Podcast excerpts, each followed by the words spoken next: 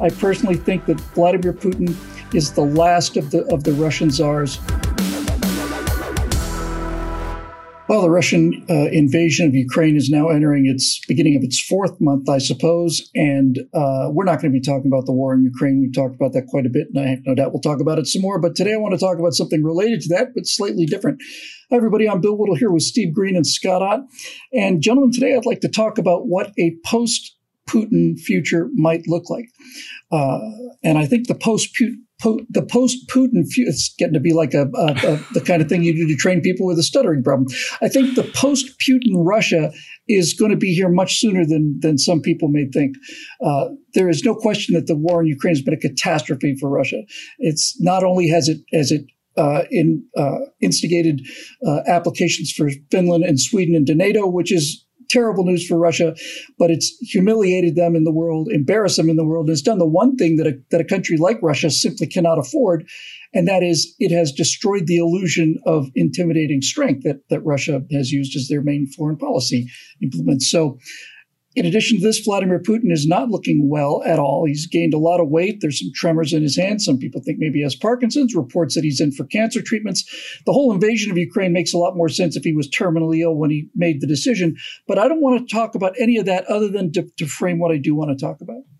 Uh, guys, I want to talk about what, what Russia, what, what you think Russia could look like and what you think it will look like. Because I don't think Vlad's much longer for the earth one way or another. Uh, Steve, you know, Russia has has always lived in this in this twilight world because of its location and its enormous size.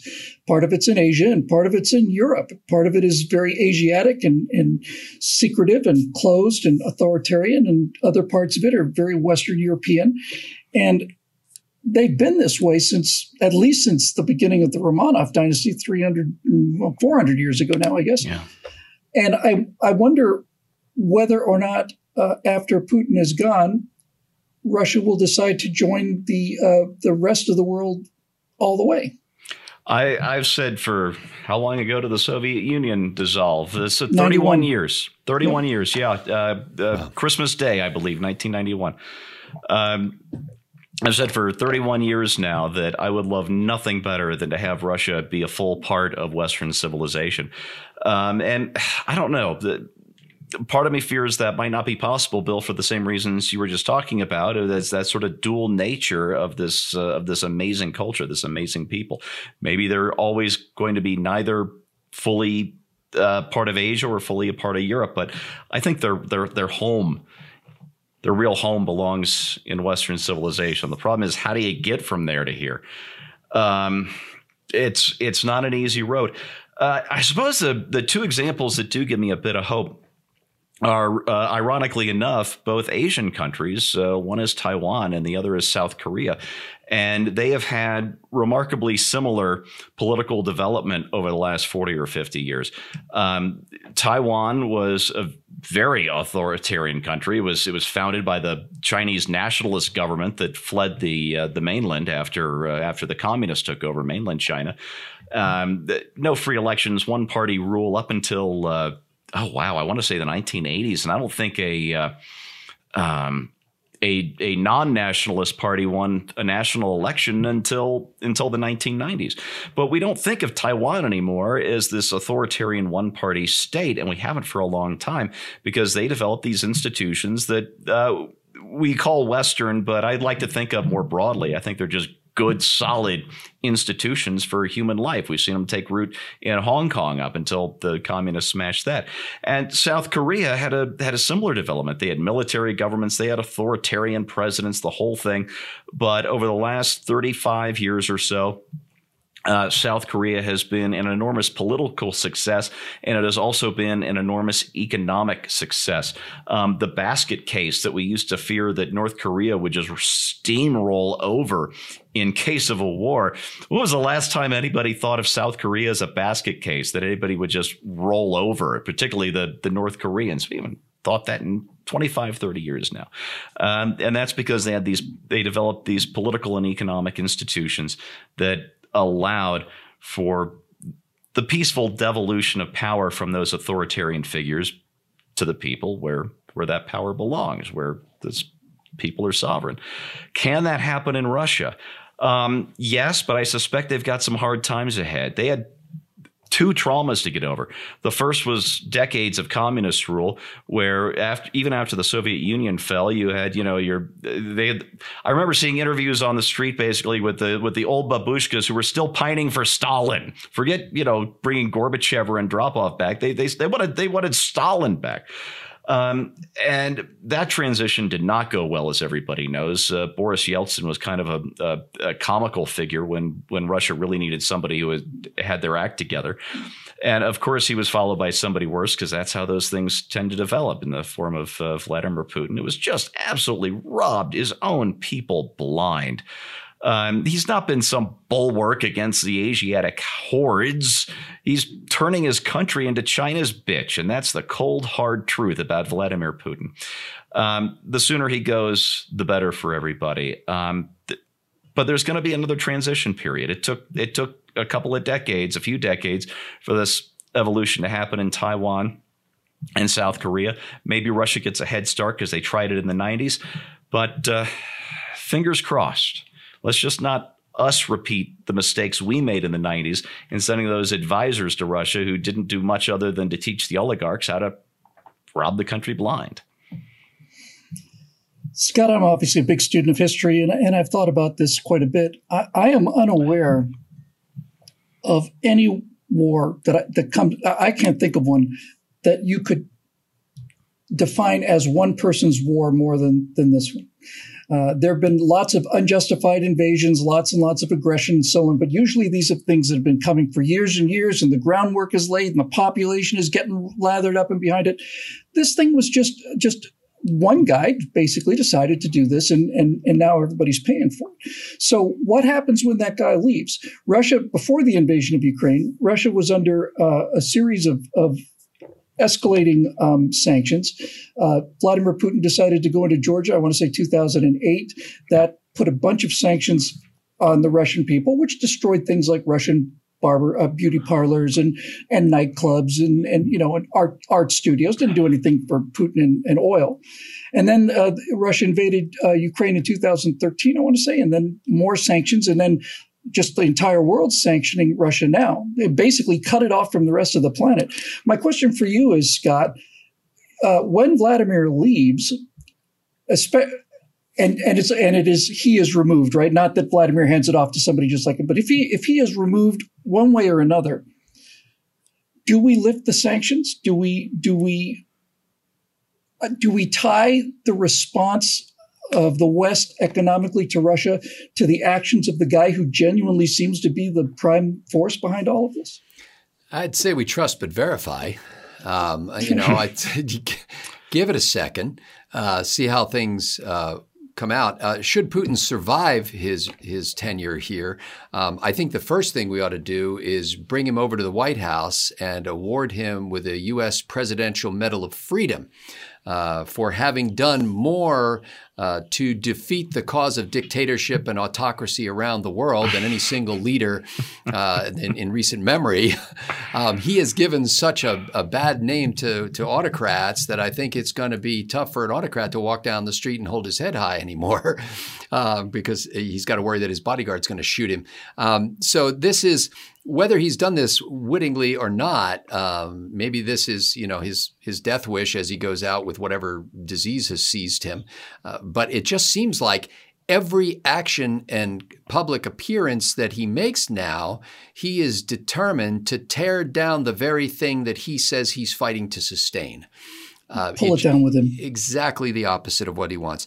And uh, when I look at the Russian people themselves, you know, any any people that can survive communism, well, some of them did, uh, dictatorship, kleptocracy, and still, frankly, have an okay space program, there aren't many countries in the world that have space programs to start with. It wasn't just them. okay; it was it was spectacular. Yeah, they had a really good space program. So good, in fact, that you know the same rockets that they were using basically in the 1960s were taking people to the International Space Station afterward. Um, so you know, you look at that kind of potential, the the engineering potential, the mathematical potential, the the, the ideas. Um, I read a book a while back about the uh, the stealth fighter, and some of the basic research that went into the development of the U.S. stealth fighter came from a Russian uh, aviation designer or engineer who who came up with these basic concepts of how to angle off the the uh, radar signals. Um, when you think of their natural resources, just as a as a within the territory that that Russia comprises. It's just amazing when you think of the intellectual heritage that they have in Russia and the the the writers and the literature and the thought leaders and the you know just all despite these horrible times that they've been through for hundreds of years basically of being plundered and invaded and then then stomped by their own leaders.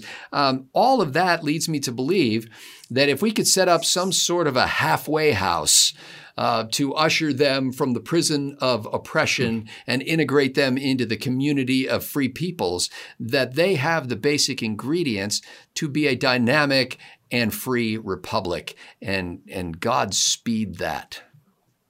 Kind of the same way that East Germany was sort of brought into the fold, you know, just basically uh, embraced and absorbed by uh, West Germany. Yeah.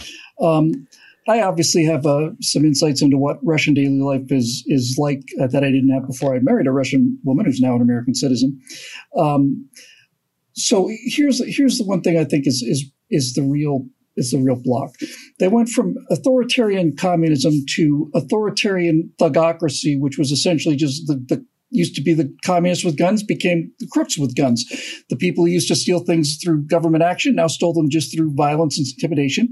And when you get to Vladimir Putin, it's become institutionalized, kind of low grade bureaucratic kleptocracy. Just it's just stealing. Oil revenues come in, money goes down, favors come up, and so on. But the one thing that these three things have in common is the is the great enemy, I think, of, of Russia entering the community of nations, and that is this obsession with centralization.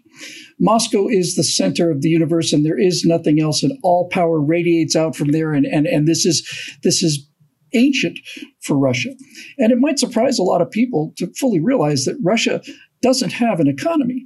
This was the opposite pole for the entire Cold War. There were two superpowers. We were one, Russia was the other. Their economy's not in the top 10. I wouldn't be surprised if they're not in the top 20. They don't have any industry. They have oil and gas, and that's all. Putin has actively suppressed economies and things like pick something. You know, there are no corner hardware stores in Russia. There are no there are no corner uh, small businesses of any kind because they can't be controlled. Everything has to be controlled from the center. So if they can get over this centralization thing, then then they're they're well on their way because they are in fact brilliant people. But I think the second major problem with Russia is is their absolutely inbred ongoing inferiority complex, which manifests itself as okay, so it's us against the world again. So the world is united against us again. Well, then we'll just have to deal with it like we dealt with it when the Russians invaded, Napoleon invaded, and all the rest. It's it's it's what drove the space program, and it's what drove the Soviets to make nuclear submarines that killed their crews and make and make uh, you know uh, copies of, of U.S. aircraft that were powered by vacuum tubes and, and all the rest of it. So they've got some very, very big issues ahead of them. But the Russian people of, of 2022 are not the Russian people of 1991. Those people had just emerged from communism and total authoritarianism. The Russian people today, especially in Moscow, Moscow is a, is a startlingly modern city. It's Just nothing but, you know, I remember as a kid growing up, you'd see pictures of, of, of, of Moscow and you'd say, look, there goes a car. Must be a Volga. Now the big problem in Moscow is is four hour traffic jams from top level BMWs and and and and and luxury cars. So the attitude of the Russians that I know, and I've gotten to know quite a few of them, has been one of absolute embarrassment, mortification, shame, disgust, disbelief at this. And despite the fact that Putin still has significant support because he can still jit up that old Russian, hey, they're all out to get us kind of thing. The internet is going to disabuse them of that. Um, ultimately, folks, we're we're approaching the point now where Russia is about to have suffered. I thought it was 30,000 killed. Steve said it's 30,000 casualties. In any event, horrendous losses, and you cannot cover that up.